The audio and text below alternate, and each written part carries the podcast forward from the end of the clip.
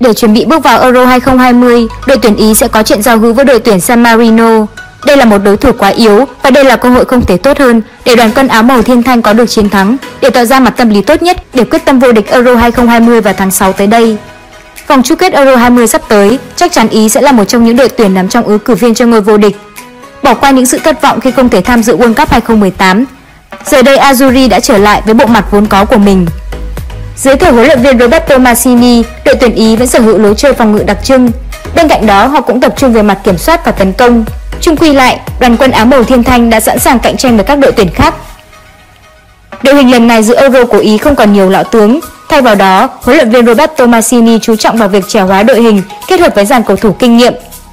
Có thể thấy trong tay họ là lực lượng vô cùng đồng đều ở mọi tuyến. Đó thật sự là cơn đau đầu cho Roberto Mancini để ông tìm ra được đội hình ưng ý nhất. Sau đó cuộc đấu với San Marino là cơ hội tuyệt vời để đội tuyển Ý đưa ra được những thử nghiệm. Xét trên bình diện châu Âu, nhà vô địch World Cup 2006 là đội sở hữu phong độ vô cùng cao. Theo thống kê, 20 trận ra sân gần nhất trên mọi đấu trường kể từ năm 2019, Azuri chưa nhận lấy bất cứ trận thua nào với 17 thắng và 3 hòa, tỷ lệ thắng lên đến 85%. Thực tế thấy rõ, hai giải đấu gần nhất mà Ý tham gia là vòng loại Euro 2020 và Nations League 2020-2021, họ đều đạt kết quả hết sức ấn tượng. Các học trò của huấn luyện viên Roberto Mancini đứng thứ nhất bảng J ở vòng loại với thành tích toàn thắng 10 trận. Hay Nation League, đội tuyển Ý cũng lọt vào bán kết khi đứng đầu bảng A nhánh League A. Về phía đội tuyển San Marino, họ là một đội tuyển quá yếu so với mặt bằng chung của châu Âu. Vòng loại Euro 2020 vừa qua, San Marino không thể có bất cứ điểm số nào tại bảng Y.